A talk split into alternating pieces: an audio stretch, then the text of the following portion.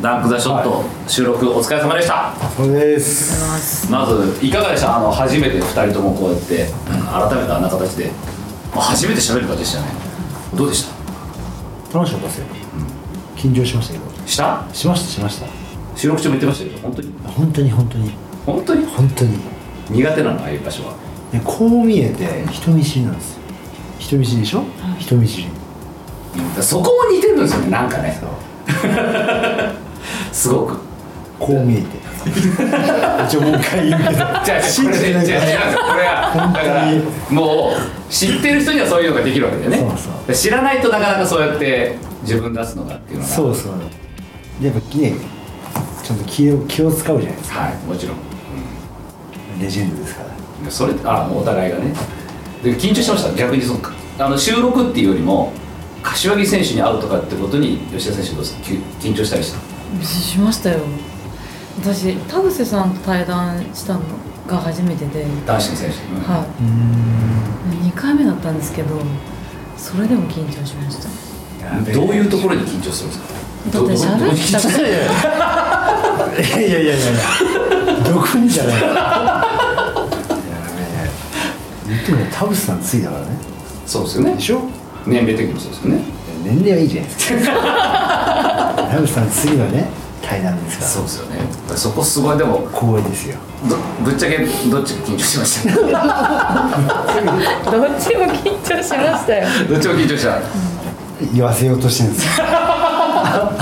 でも実際会ってみて、なんかイメージ変わった。そこを聞きたいんですけど、今日話してみて、あれ印象とちょっとここ違うなとか、うん、あここはイメージ通りだなっていうところで、吉田選手から見てまずイメージ通りだなと思ったとかどんなとこですか？柏木選手イメージ通りだな。なんかバスケットに対しての考え方は、なんかプレーとか見てて、うん、やっぱそこはかあの私が見てたまんまっていうか、うん、そこは変わ変わ変わってなくてよかったなと思いました、うん、はい、逆に違ったなっていう嬉しいです。さっき収録中はなんか、ね、映像でしか見てなかったから、うんまあ、他の選手も大きいっていうところがあって、ただ実際やっぱお会いするとすごい大きいっていうのがあったってのあったんですけど、うんうん、それ以外にもなんかこうお話ししてみて印象変わった部分とか。えでも本当人見知りだとは思ってなかったんで。でもその私もそうなんですけど、心を許した人には話せるっていうか、ふざけたりできるのはあったんで、もちろんそこは意外でした。そのでも最初ご挨拶させてもらった時に、はい、あ人見知りなんだなってすぐ分かりました。それ人見自分が人見知りだから分かる、はい、だからえー、どうしようと思いました。人見知り同士だから大丈夫かなと思いましたけど、うん、なんかちゃんとあの話し方だったんで、うんうん、すごい良かったです。今言って人見知りってどの部分で分かるんですか？えー、挨拶探すどういうとこなんだろうと思って挨拶した感じがもう分かりました。あそこで出るんですね、やっぱりね、ちょっと、うん、目が泳いでました。逆に、逆にそのじゃあ柏木選手も人見知りだっていうところで、あ、吉田選手人見知りだなって思う部分ありました？僕ね、知ってたんですよ、人見知りだっていうことを誰かに聞いてて、はい、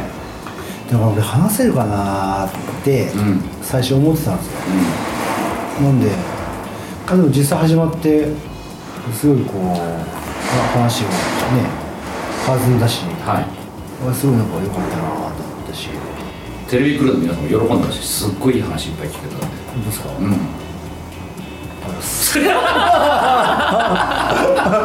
こういうのがだんだん出てくると思います。多分一緒は似てるんだな、もう、うん、だから心に許したら、うん、ふざけるし、うん、だから他チームの人間とかも、うん、絡めないと怖いと思われるから。まあそれはだって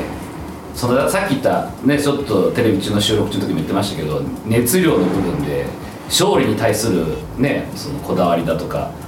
そこに対する意識が強いから、それやっぱ怖さとしては出るなっていうのはあると思います。相手チームからしたら。そうですかね。出してるわけでもない、別に出してない出してないです。でちょっとこうなんかこうね、一回こうやって面識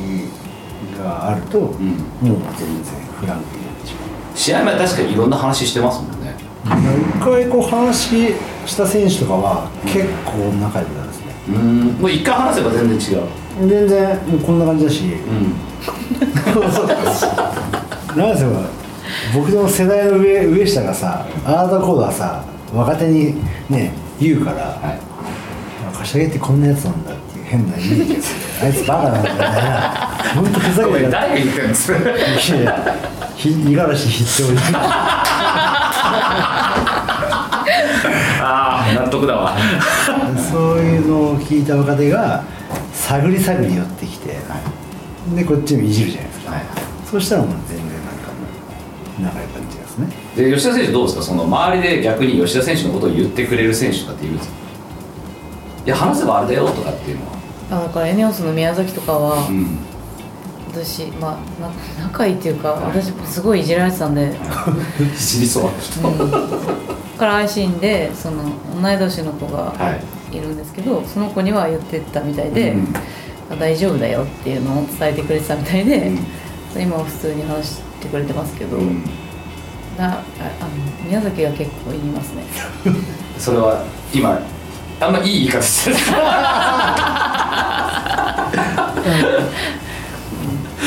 でも言ってくれるおかげで、まあ、今みたいに、まあ、大丈夫じゃないって言って、うん、そのやっぱみんなやっぱ恐る恐る来るわけじゃないですか、最初のね、はいはい、話しかけるタイミングとか、うん、一番感じましたよね、きっとね、はい、新しく来て。そうですね、やっぱ最初は全然話してくれない子もいましたし、うん、あでもそれはしょうがないなと思ってたんで、うん、自分から行くようにしてましたけど、うんうん、やっと慣れてくれたかなっていう感じですね。もう今普通にじゃあ練習始まったら普通に挨拶してっていう、うんうん、プライベートのご飯とか行ってるんですか。行ってます、はい、ありがたいことに誘ってもらって。自分からじゃない、誘うの自分から。なんか年上が誘ったら行きますって言うしかないかなと思って。そうそうそうそうそうそう、考えてるのあるの。当たり前じゃないですかまあでもそうだよね、断れないみたいな、なんか一応やっぱり時代は変わったとはいえこう体育会系の流れみたいなのがあったりするから。そうそうそう、昔はでも逆にそうだったわけでしょ、先輩から言われたら。でも嬉しかったですけどね、うん、私嬉しかった若い時は、はい。でもなんかこんななんで誘ったらなんかノーとは言えないかなと思って。こんなんなんで全然そんなことないそうねだから俺が言ったら分かるけどねお互いそれ言ってるよさっきからそうか、じゃあ一応そこ意識してな ん, かなんかあんまり自分からは自分からからね、誘われたら全部行きますけど。うーん、え、それ一緒一緒一緒っすわ。だ気使うっす、やっぱりなんだかんだ。今言ったようにね、誘ったら絶対、先輩に誘われたら絶対行かなきゃいけないっていう、うん、多分あると思うんで、うん、極力自分からは誘わないですね。シーズン中はなんか本当にヤバそうだったら誘いますけど、うん、あ、その悩んでるなとかそうそうそう、うまくいってないな、そういうのあればあれですけど、うん、基本はあんまり誘わないですよ。誘われることあるんですけど、行きます行きましょうとか言って、うん、あれも帰る俺とか帰りそうだな家で飯食うってでも全然行きますよ行きますよ行きますよで風呂、風呂とかも行きますし、うんうん、全然誘われたら行くって。それ別にあれでしょ、後輩たちもなんか悩みを相談したくてっていうよりはもっとフランクな関係で全然飯を落としんじゃないですかそこはやっぱでもおごってあげるもちろんもちろん。え、それってどうなんですか、吉田さんもどうなんですか、そういう時って誘われていって、うん、先輩だから出すみたいなのがあるんですか。出し、出し、出しますけど、うん、なんかもう途中からいや何回もなってるんで、はいはい、今日はちゃんと出しますって、ね、まあ割り勘っていうか、うん、出しますってなる、うん、今はなってますけどね。そうだよね、毎回毎回やってたら大変なことになるしね、うん、それ人によるっす、人大丈夫、ごめんごめんごめん怒る人と怒らない人ってこと出す後輩と出さない後輩がいるんですよ、うん、あ、全くもう才能を出さないっていう、うん、別にいいんですよ、別に、うん、どっちでも、はい、誰ですかこれ、これさ、収録でさ、やばいじゃんピー入れとくからいやいや、やばいでしょ、やばいでしょで、まあ、何回も言ってると、さって、はい、出しますよっていう後輩もいるし、うん、ね、うん、もう先輩出して当たり前でしょっていういるし、いやもうピンキリスピンキリ。本当そうだね、その辺はね。ピンキリス。でもお二人ともその辺後輩の時からなんかその辺気使ってそうだけど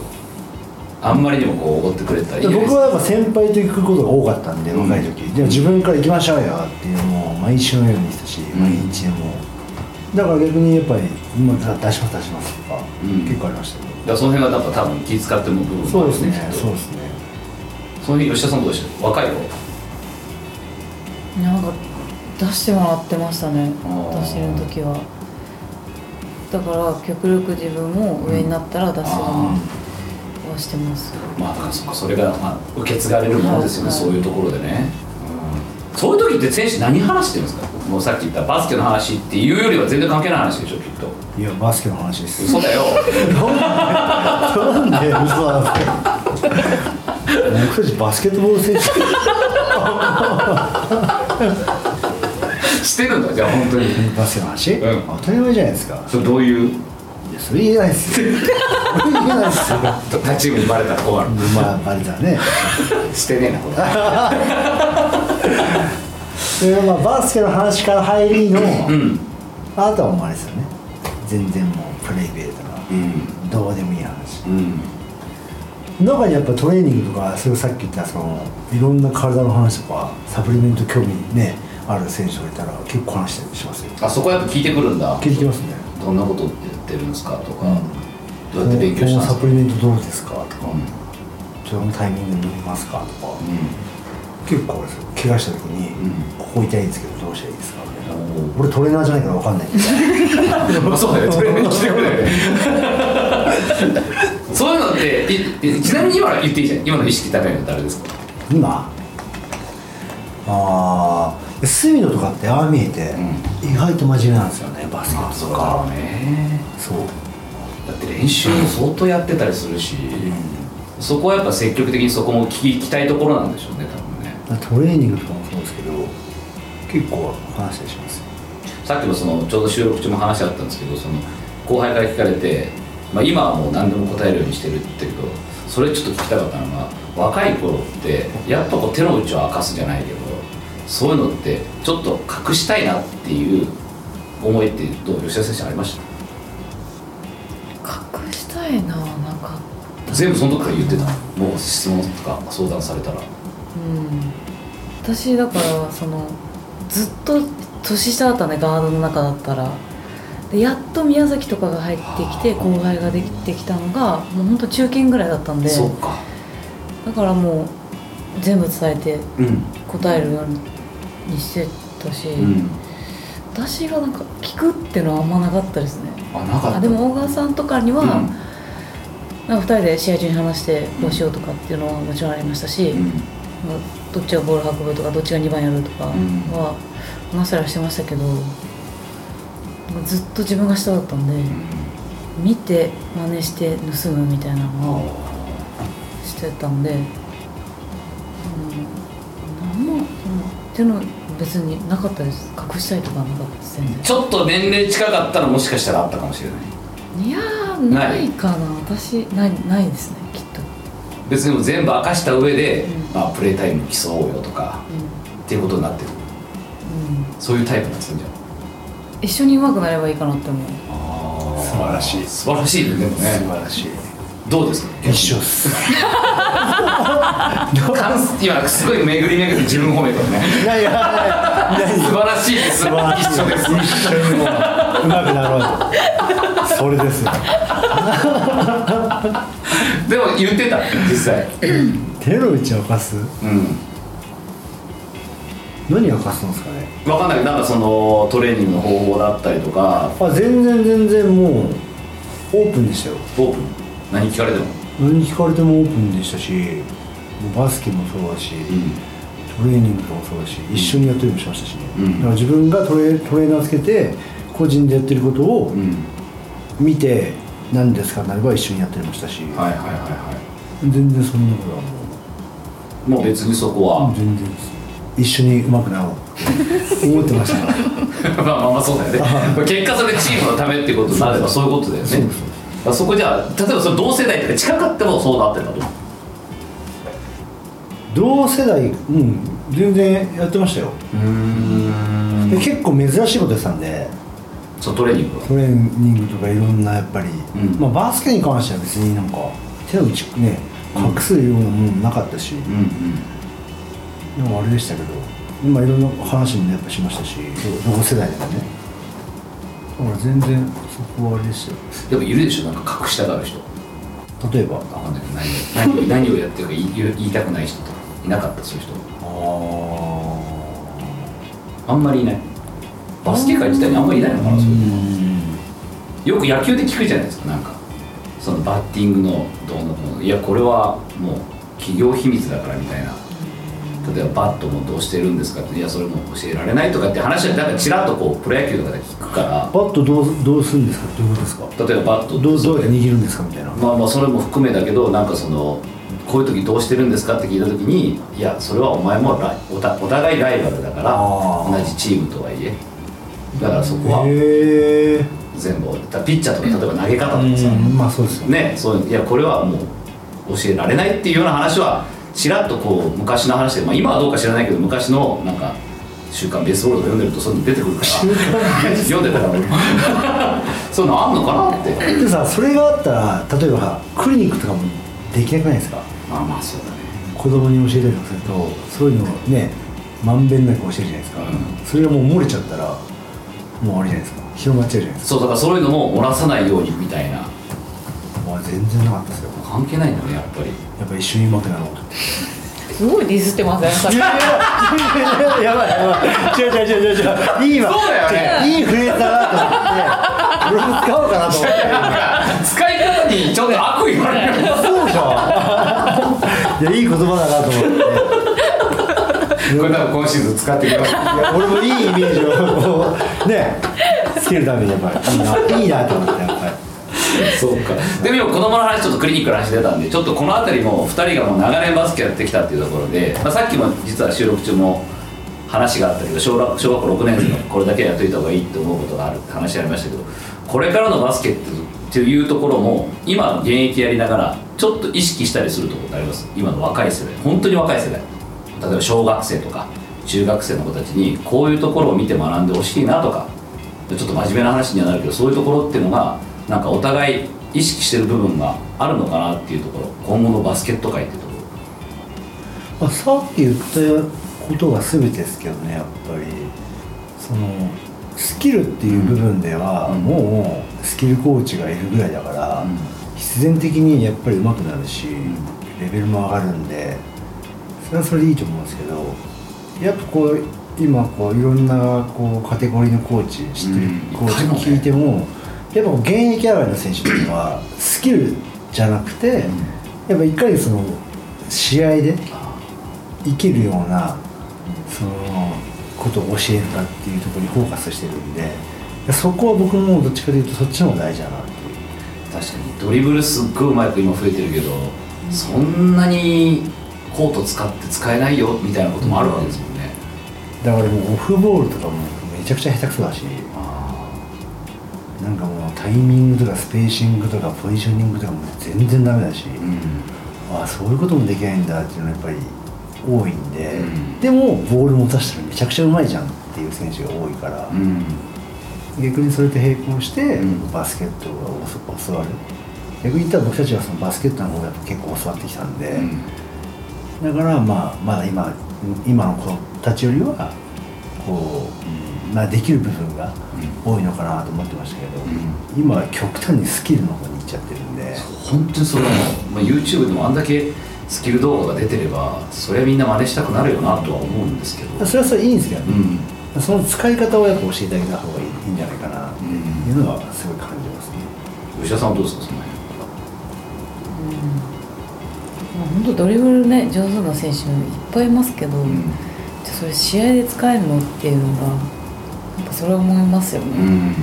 単体でやったらめちゃくちゃうまいけど、うん、じゃあ例えばピックの時にやらしてプレッシャーかかったら生きてないとか、うん、生かせるバスケットしてないなっていうのもあるし、うん、なんかもうやっぱ小学生とか中学生とかだと興味があることをたくさんね、うん、やると思うんですけど、うん、やっぱ結果的に基本的なことができてないと、うん、使いこなせないと思うんで、基礎は大事だなと思うし、なんかリスペクトしてやってほしいなって思う。その自分のチームメイトもそうだし、対戦相手もそうだし、なんかそこが今ちょっと欠けてるのかなっていうのはすごい思います。我が我がみたいになっちゃってるところか。ゆうくん草バスケやってるじゃないですか。ゆうくんたまに動画上がるじゃないですか、ね、結構自分ばっかり見るな、まず、まず俺の動画見るな。貼ってんなと思って見るとね、やっぱりそういうとこかあの開いたら打つリーダーさんすごい酔ってるよね透かしながら戻って見るな、読むな、文章もこれかと思いあれがバスケットですみんな上手くなると思ってうわ最低ですね。いや、良くないですよ。いやでも、ちょっとこれさっき聞けなかったんだけど、うん、あの指導者っていうところは視野に入れてんのかなっていうのがちょっと気になるところ。どうですか、柏木選手的にはいずれはやっぱ指導者になりたいっていうなんかその思いがあるんですか。僕はありますね。どういう指導者、どのカテゴリーとかあるじゃないですか。でもプロでやりたいですね。やっぱり B リーグの、うん、B リーグでいたいなっていう、うん、俺こうもう学生無理だなっていうのは。それなんで、うん、なんで今やっぱプロでやりたいなっていうのがあるんで、うん、なんかなんだろうな、意識なのかな。子供たちにバスケを教えるのは好きです。クリニックとかね。クリニックとか、うんうん、だから小学校、まあでもそのチームを作るのはやっぱ小学生俺無理だなと思うんですよ、うん、プロの方が作りやすいんだっていうのがあって、うん、やっぱそのイメージの方が湧くんですよね、うん、あ逆に高校とか大学とか中学校を教えてる指導者ってすごいなと思ってて、だって入れ替わるわけだもんね。そうだし、プロってやっぱある程度こう経験してるから、これちょっとこうやればできたりするじゃないですか、うん、はい。でも学生違うじゃないですか、うん、やっぱ一から教えなきゃいけない、うん、そういうのってやっぱ難しいんだろうなっていうのがあって、それを教えてる指導者ってすごいなっていうのがあって、あとみんなその思春期で人間的にもちょうどこれいろいろ成長していかなきゃいけない時だから、うん、そこもケアしなきゃいけない部分も増えてくるし。そうですね。だから B リーグで男子やりたいなっていうのもあるんですよ。女子も大変じゃないですか、絶対難しいじゃないですか、うんうん、よく聞くじゃないですか、女子を教えてるヘッドコーチって、やっぱ男子から女子行くと、うん、結構やっぱ違いが多すぎて、うん、そのバスケットの部分でやっぱこう細かいところまで教えなきゃいけない、はいはいはいはい、そういうのを聞いたときにいやすごいなって思ったりするんですよ、うんね、そうするとやっぱり B リーグでやりたいなっていう方が、うん、やっぱこうここでずっとやっぱりこうね、男子の上でやってきたんで、うん、やっぱその世界しかやっぱ見てないっていうのもあるんで、うん、そこで一回やっぱこう自分でこうチーム作ってみたいなっていうのがあるんですけど、違う世界を見たいっていう気持ちよりはそっちなの。バスケを勉強するのは女子の女子の方がいいかなと思います。あっていうのはさっきも言ったようにやっぱ細かい部分まで教えるし、うんうんうん、そういうのって男子じゃやっぱりない部分はある。もうちょっと能力でガンっていっちゃうとか。そうそうそうそう。だからそういうのはなんか勉強するんだったらすごいいいだろうなっていうのはあるんですね、うん。どうですか吉田さん的には、将来的には、まあさっきも言ってた仕事中ね。まあ、指導者になれるのはいつでもなれるけど現役復帰は今しかないっていうので現役復帰をまあ決めたって話があったんですけど、っていうことはやっぱりいずれは指導者っていうのは、はい、私もなりたいです。どのカテゴリーのどういう。私もダブルにいたいです。でも男子もすごい興味があります。おお、はい、男子の男子だったら例えばどのカテゴリー。あ、 B リーグ。おお、どういう練習してるのかなとか、うん、女子あんまりスキルコーチが多くないので、はい、どういうスキルを教えてるのかなとかすごい興味あります。男子逆にスキルあるの？スキルのそういうところいますいますいます。アシスタント兼スキルコーチで、スキルコーチやっぱり勉強しますよね、しっかりね。どういうスキル？シューティング？いや全部全体的にハンドリングハンドリング、ピックの使い方とか、そういう本当にこうチームで必要としてる、うん、ものに対して分解したものを勉強したりもするし、うん、例えばこのオフシーズンはその選手がじゃあ何やりたいかっていうあれでドリブルなドリブル、うん、そのこういったステーションで使うようなドリブルとかピックを使うときにこういったいろんなあれドリブルがあるよとか、はー、いろんなことやりますよ。シューティングドリブルでもいろんなことやってますよ。特にライアンがね、今度は私ヘッドコーチのライオン・リッチマンヘッドコーチがもともとビデオコーディネーターで分析する人だったから余計にそれぞれのまあだからライアン結構そうですね、結構細かいし個々に合わせてやるそうですよね、まあ、個々っていうより全体的にやってますね今は、うん、みんなにこう同じそのスキルを身につけようとさせてます。へえ。多分試合で使うような、うんうん、スキルだと思うんで、うん、それを練習してますね。結構理にかなったトレーニングですか。まあ、うん、変な練習ではないです、ね、うーんだし特別難しいことでもないです。あもう一回じゃあ基礎を改めて、うん、だただそのなんだろうな見てるところが違うというか、あだからその気づく点がやっぱり違うなって思いますね。へ同じ練習でも、うん、ああそれ今まで 言, 言われてないなっていうところにもこう気づいたりして教えたりしますね。言える範囲だとどんな例えばうーんなんだ足の運び方とかもそうだし、そのピックの時の例えばスクリーナーのなんだろうなスリップの仕方とか、ディフェンスがこう来るからこうスリップするよね、その時にこうだよねっていうような、はあ、あそこまでちゃんと教えるんだっていうのがあるんですね。はあ、ただスリップってだけじゃなくてスリップって言われたら多分もう行ってバーじゃないですか、うん、でもなじゃあなんでそれやるんだってなった時にディフェンスがこうなるからこうやんなきゃいけないんだよっていうのまで教えるんですね。うーん結構そういう細かいとこまで言うんですね。へえ。ただディフェンスでも手のこう持っていき方とか、うん、結構言いますよ。なんかあのちゃんと話した時に石井選手とやっぱ足の動きとか、うん、一個一個向きとか、うん、そういう言葉で言われるって言ってたんで細かいんでしょうね。細かいですね。試合で使い使うようなことに関しては細かいかもしれない。ドリブルに関しては別に何も言わないですね。逆にへーそこは強くつけるぐらいしか言わないですけど個に任せてる感じ、うん、どうですかダブルってここまで細かくをやったりはする。うん、トムは細かかったですね。ああ、トムさん細かいだからね、そこはね。そこを見てんだみたいなのは結構ありましたね。じゃあやっぱそこ驚きだったんですね。うん、代表に来て。トムがそのエネオスにいた時も、あ、そうかそうかそうかエネオスもそうか。ちょいちょいあの言ってたりしてたんで、うんうん、すごいの見てるとこ面白いなと思ってました。うーん。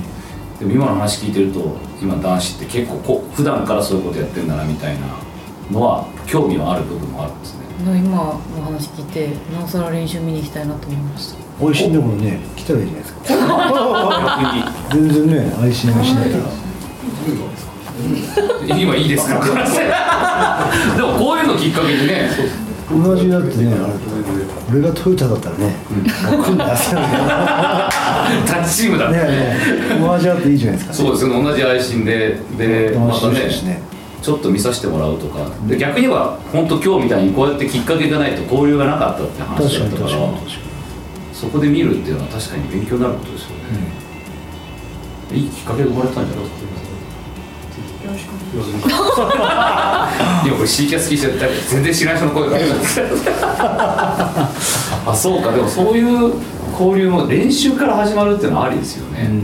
じゃあこれもちょっと聞きたかったんですけど B リーグと W リーグってあってリーグのもう本当にあり方も違ったりする中でお互いそれぞれどう見てるのかなっていうところでその柏木選手から見て W リーグってどう見えてますか。どう見えてる、うん、どう見えてる例えばじゃあ B リーグのここのない部分持ってるなとか逆にまあここは B リーグのある部分なのかなとかいやなんかねダブルっていうよりはその女子バスケ、うん、日本代表強いじゃないですか、はい、だからなんでこんなに強くなってるんだろうなと、うん、だからそのリーグの中でやっぱり何か変わったのかなレベルが上がって、うん、何か変化があったのかな、うん、だから代表で代表だけ強化しちゃって絶対強くならないですよ、うん、だからねそこがすごい気になるっていうか結果としてだって銀メダルって結果出てるわけですもんね、うん、だからすごい見たりしますよ試合女子のうーんどういう女子ってバスケやるんだろうって代表が強いじゃないですか、はい、なんで勝てるんだろうなってリーグからなんかあるのかなとかねうん、結構見たりしますよ。今の意見を受けてどうですか。いや私はなんか男子 の, あの試合前 の, この見せ方っていうか、うん、ファンのこう盛り上げ方がすごいなって思って、うん、ファンの方を楽しませる演出がす女子には絶対ないんで、なんかね、暗転してとかもないので、うん、あれはやっぱあれはすごいなって思うし、うん、一緒に楽しめて一緒に戦える空間はなんか憧れというか、うん、女子もああいう風になっていったらいいのになって思います。まあそうですね、そしたら多分もっとファンが増えて見に行きたい。だからハーフタイムとかも、うん、その時間を利用して、うん、なんかいろんな方に出てもらってとか。タツオって言うの？タツオあげますよ。勝手にあげます。勝手に覚えちゃう。やばいやばい覚えちゃう。なんかそういうのはいいなって思います。ああ、やっぱそこは羨ましいなって思うところなんですね。うん、だから男子のファイナルとか。呼ばれて見に行ったりとかすると、あ、すごいなって、こんなところでやりたいなってすごい思いますね。確かにファイナルはちょっとまたまた規模が違いますもんね。男子の B リーグだったからですよね。そうね、だからちょっとだから今のダブルを見てると昔の ジェイビーエル とか エヌビーエル の時代と似てるなって部分もあります。似てるし、多分その当時の同じ気持ちですよね。あーあーってなったらいいなって僕たち僕たちも思ってて、それが B リーグになって変わったっていうか、うん、しかも B リーグももう今ななねんですか、うん、っていうやっぱ年数重ねてようやくそうなっていったっていうところもあったりするから。そうだよね、だって最初の頃って ジェイビーエル とかでもいよいよ開幕ですって言って、じゃあ開幕戦に最初の試合でせんにんぐらいっていう時ともあったし、全然ありましたよね。でそれがやっぱり今はまあ B リーグっていうものになって、いよいよ開幕だってなって、じゃあさんぜんにん集まってくれる、今度だとスカイホールトヨタなんで、じゃあごせんにん入ってくれたらすごい嬉しいっていう状況を作ろうとしてるわけじゃないですか。だからそういうのとかっていうのがまあ積み重ねだったりしますもんね。まあ見てきてるわけだ、うん、特に柏木選手の場合は。だその気持ちはすごい分かる。男子もみんなそうやってきたし、ああいうね、やっぱ人が入ってああいう演出の中でやりたいっていうのをずっと言ってて、それがなかなかやっぱ変わらなくて、うん、でやっと B リーグになりますよって言って変わったんだ。だから今のリーグで活躍してる選手の中でも B リーグからしか知らない選手と、うん、その前からの選手っていうのでやっぱそこでちょっと差がありますね。だいぶ差があるんですよ。で僕たちからしてみたら羨ましいなって思うんですよ、今の若い選手が、うん、やっぱいきなり B リーグからやってるんで、うん、だから、うん、すごいいいなっていうのはすごいありますけどね、うん、当たり前じゃないぞっていうのあるもんね、いろいろね、環境的に。でその苦労してきてる部分を見てるんで、だからそこはやっぱりなんか若いたち若い選手はさ、その当たり前だっていう感じがあるかもしれないけど、うん、でもここに至るまでにいろんな先輩方がいて、うんね、苦労してきてこうなってるんだよっていうのをやっぱ知ってほしいなっていうのがあるんですよ、うん、もしかしたらダブルが今その過渡期かもしれないですよね。でもさっきの話でその代表が強くなったっていうところ、そこってどうですか？うーん、なんか大きな変化ありました？バスケットスタイルがやっぱり年々変わっていく。私が若い時は中国とか韓国とかに全然勝てなくて、うん、それがまあ渡嘉敷とかが出てきたりとか、はい、走れるセンターが出てきて、じゃあガンガン走ろう、うん、高さにはどうしても勝てないから、うん、足使ってスピードスピードで賄って補ってっていうのがどんどんこう変化して進化していった、うんのがあるんじゃない。私はね、あのいちねんめからずっと代表に入ってるんで、うん、そこの変化をずっと見てきてるんで、うん、スピード感っていうのはやっぱり徐々に徐々に速くなってって、うんまあ、今はやっぱり全員がスリーポイントを打てるシステムになって、はい、そこも変化していってますし、うん、そういうのがちょっとずつね、バスケットスタイルも変わっていくのにフィットしていきながらっていうのをアグレッシブにディフェンスして、でガンガンブレイク出して、うん、でやっぱハーフコートバスケットだけだとやっぱり厳しいんで、うん、世界と戦う上では、はい、だからこそまあスリーポイントの確率もそうだし、うん、そっちにフォーカスしてってる部分もあるんで、そこにこうどうフィットしていくかで選手も変わっていったりとかしてるんで、それも本当にまあね、あの B リーグができて徐々にっていうのもあったと思うんですけど、うん、女子のバスケットもこう徐々に徐々に変化していって、うん、今この東京オリンピックでにいになったのは、うん、その成果というか、うん、その昔のスタイルがあった上で成り立ってることだと思うので、うん、女子ってなんかこういい選手だから同じポジションがいても結構入るじゃないですか、うん、あれで関係ないです。同じチーム、ジョモにその ジェイエックス に例えばガードがいいガードがいて、だけど若い選手もいいガードが入ったりする、うん、同じポジションで、ああいうのって気にならない？私は気にならないですけど、今の子たちはどうなんだろう。とにかくいい選手入るじゃん、うん、同じポジションでも。男子ってあんまないじゃないですか。ないんじゃないか、うん、結構やっぱばらけるじゃないですか。ガードがいたらやっぱりね、にばんさんばんとかセンターとか取ったりするじゃないですか。女子ってなんか同じポジションでもいい選手だったらこう入ってるイメージがあるんですよね。なんかだから例えば ジェイエックス がずっと吉田さんから続いて、宮崎さんもそうだけど、こういいガードが続いてるっていうのが、うん、試合出れればいいですけど、腐んないのかなと思っちゃうんですよね、試合出れなくて。私、あの大賀さんがいて、うん、同じポジションだったけど結局ツーガードで出れてたんで、うん、私は気にならなかったけど、大賀さんはどう思ってたのかなっていうのはすごいあります。同じポジションだし。で、逆に吉田さんと宮崎さん入ってきてるとかは全然何もなかったです、うん、私休めるからあなんかその多分女子はそのシェアできるから、あ、そっか、なんかいいのかなって思うけど、それって思えるのはいいですよね。でも似たような感じじゃない？だって五十嵐圭さんいて、最初サンロッカーズ入ってるでしょ。ポジション被るといえば被る。で、その後佐古さんがいる中で シーオー に来て、まあ、年齢はキャリアも違ったけど、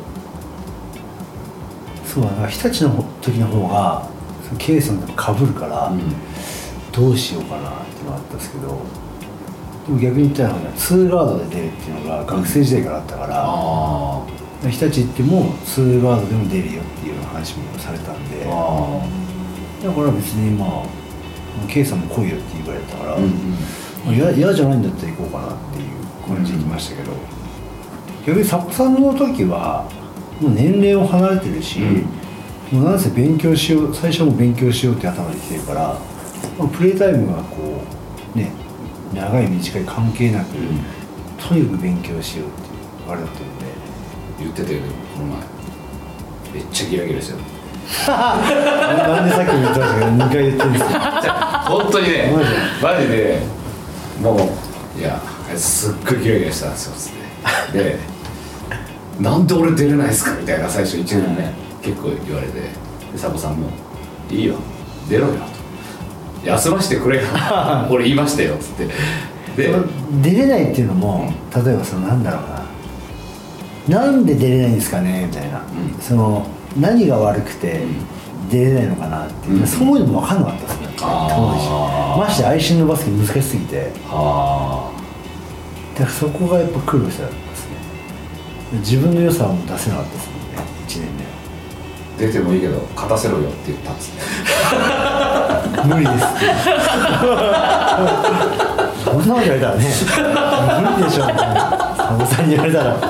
さっきも言ってたけど、お互い強豪に入ってからプレッシャーがすごいんだろうなっていうのが、勝たせなきゃって、だって勝たせるって何なんですか？勝たせるって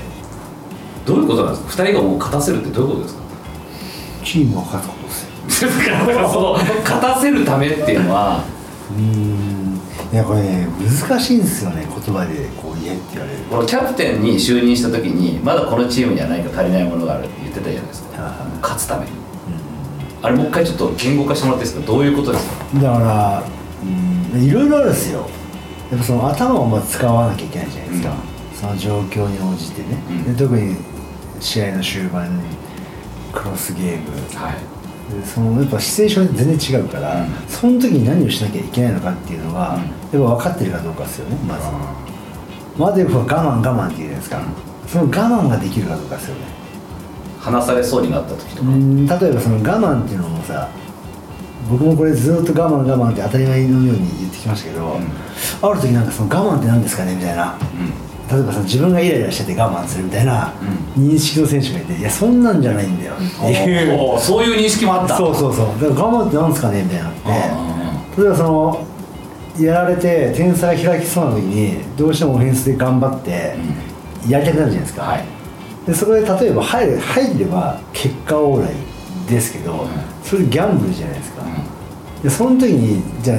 点が入る入んないじゃなくて駆け引きをしなきゃいけないですか、うん、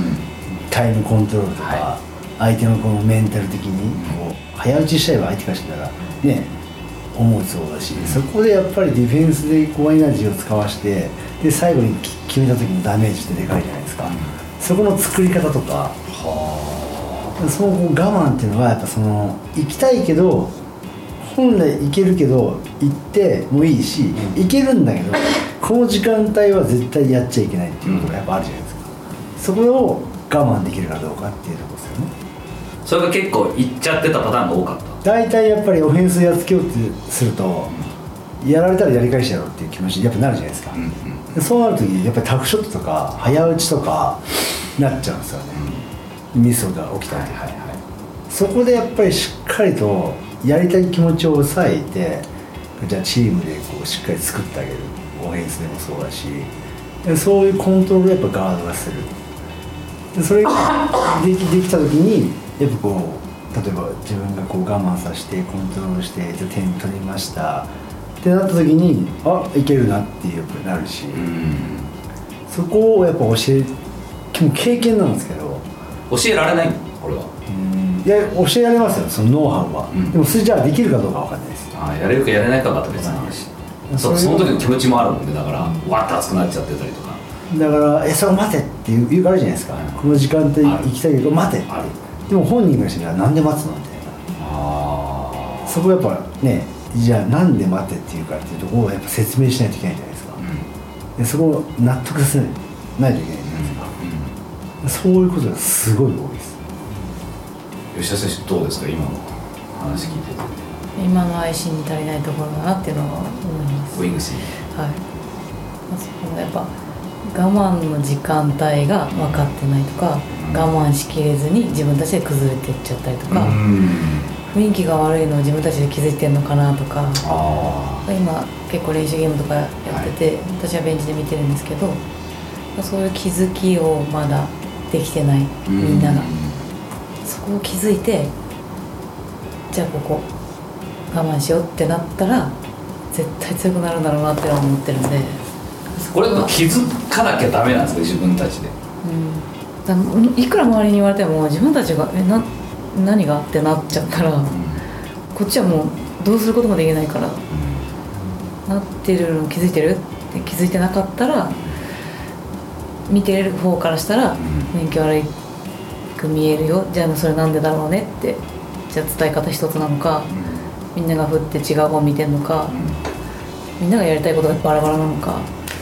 そういうのは自分たちで気づかないと変わっていけないと思うんでそこが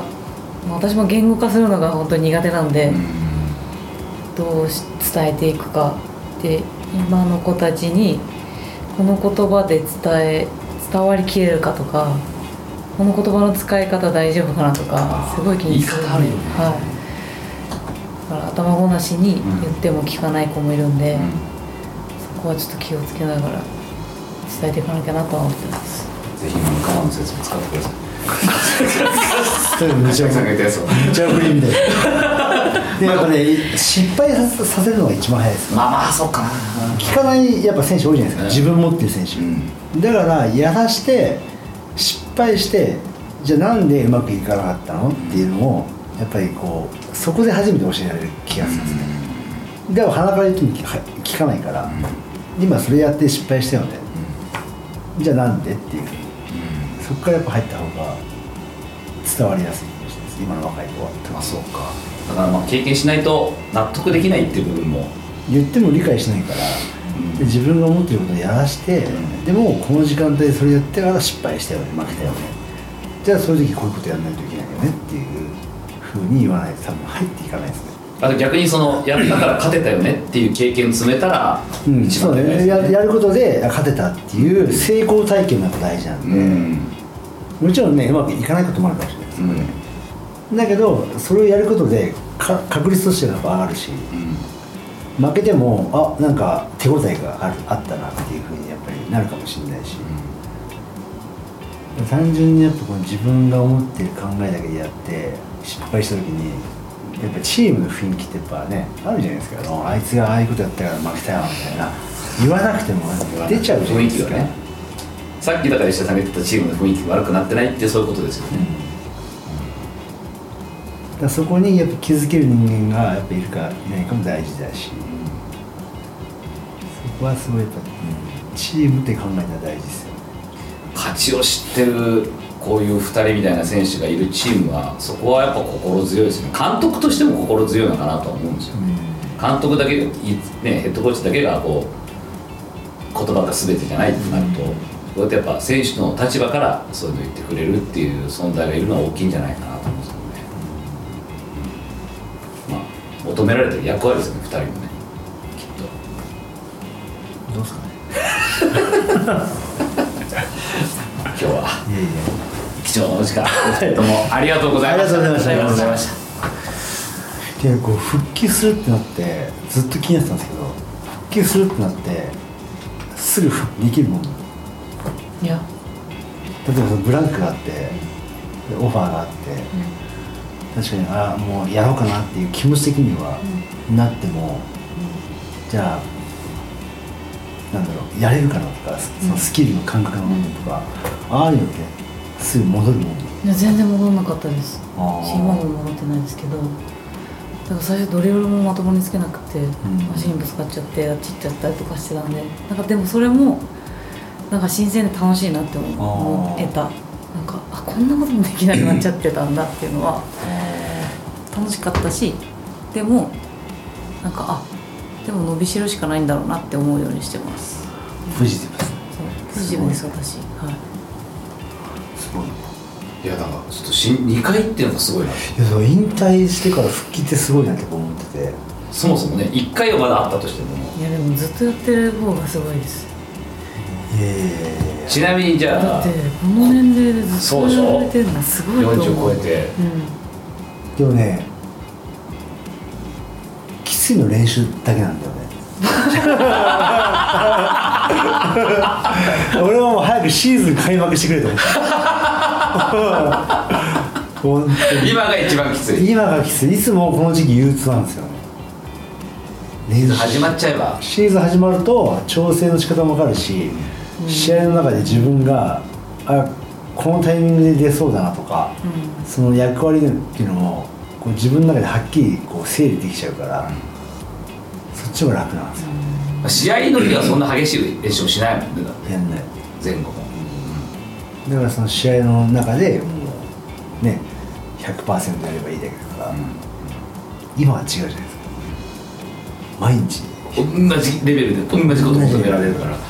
一回り以上違う選手と一対一やらない信じまないね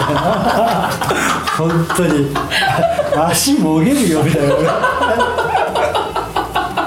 やってんのね今ね。やってるんですよ。すごいな。やばいっすよ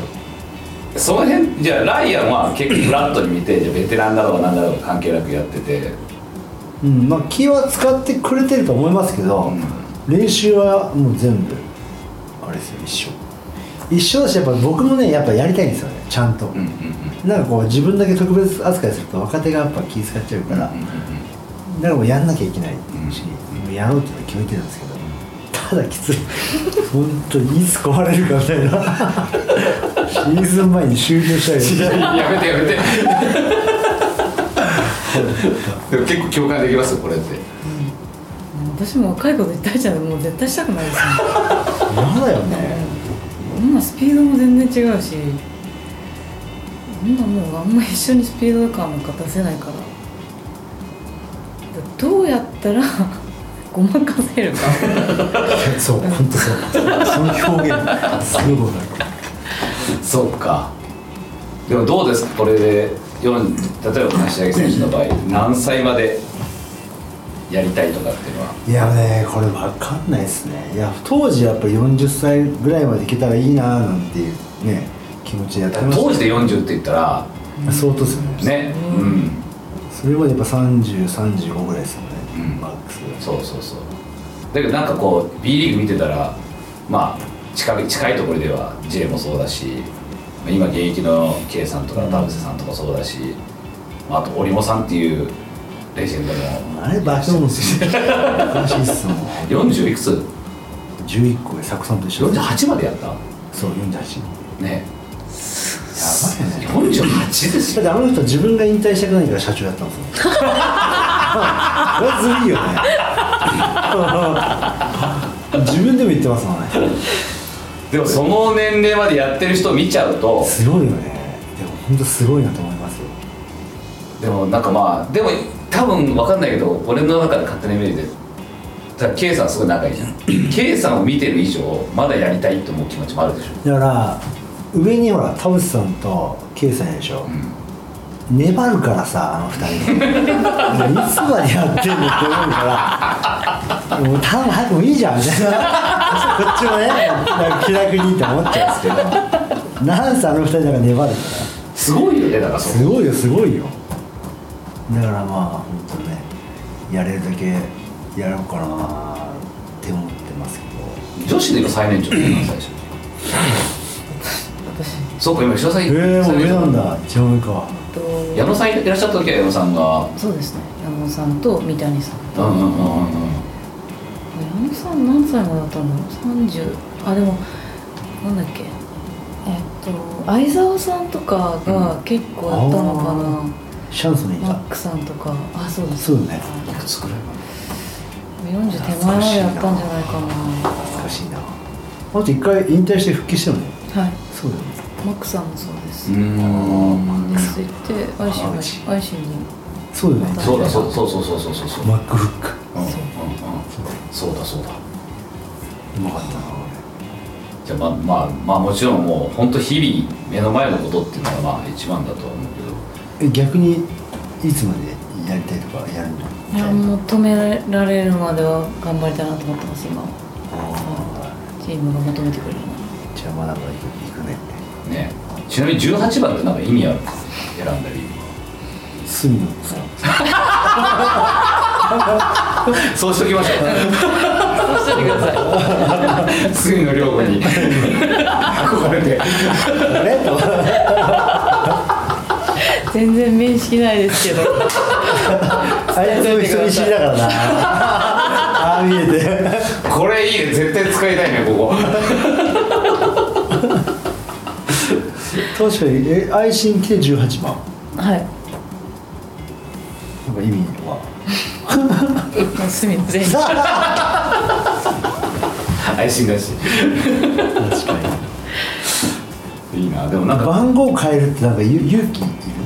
ずっと同じですか。ずっと一緒一緒変えられないんだよな。でも私の場合つけてた選手がいたんで、うんうん、なるほどなるほどしょうがないなと思って変えましたけど。え男子の試合とか見に来たりします？アイシーの女子が行きます。あ来てます今も行ってます。去年はなんかあの全員で行ったみたいです。へえー、いいな。へえー、でオフシーズンは私行かせてもらいました。もう一人マネージャーもへえー、行きましたなんかその連想の選手でも刈谷でやってるっていうので赤星前来てたりとかっていうのは あ, あとまあバラバラ来るんだね。じゃああの弟も来てたからっつってああ横浜とも、ね、そうそうシーンとかあったりしたけど あ, あんまりでもチームとしてそうやって言ってるんですか。チームとして去年はあの開幕男子が開幕した時に、うん、あ男子の方が早かったんでそうですねあのみんなで今年もあるのかな。じゃあ行きたいですね。ねえぜひ行ってください。あ、行きたいです。開幕はちょっと早くしないとあれかもしれない。あ、そうですね、うんはい、いいじゃん。で勉強になったりすることもあるんですか見て。うん、もちろんあります、うん、私あの、なんだろうそのさっき言われたオフボールの駆け引きの仕方とかは、うん、シューターとか特に上手だなって思うし使い方とかもスクリーンの角度とか、うん、ああやっぱりあうまいなとか。でもさっきの話だと女子の方が細かく教えてるっていうのがなんかいや細かいですけどでもそのオフボールのシューターがスクリーン使う使い方とかは男子の方が上手だなと思う。へえ今日このそういう部分じゃなくて、うん、女子なんかこうチームとしての動きがすごいこう決まってるから連動してるよね、すごい、うんうんうん、その連動がすごいんですよね。でその個の使い方で言ったらやっぱ男子のそのでも個々で見ちゃえば多分男子の方があれかもしれないですけど、うん、そうか女子のパスして動いてとかそのスクリーンかけるとか連動性みたいなのはすごいなって思うんですけど、早いしね、うん、今の男子のバスケ代表見ててもトムさんがやろうとしてたことなんだろうなっていうのは、うんまあ、全く同じことやってるわけではないけれど、なんかああいう、まあ、でも明確っすよね、なんかスリーポイントとね、ね今度そうなるんじゃないのライオンバスケって、うん、もう早いバスケやるって言ってますけどね、どうなんですかね。だっていわゆるゴリゴリのセンターみたいな人ね、ふたりはすごいですもん、あの動けるんですよ、ザックとジェイクやばいですよ、ジェイクだと俺 エヌビーエル ずっとだってブレイザーズファンだからあずっと見てたら、あそっかそっかそっか、え、あのジェイクくんのみたいな、意外とでかいですね、でかい、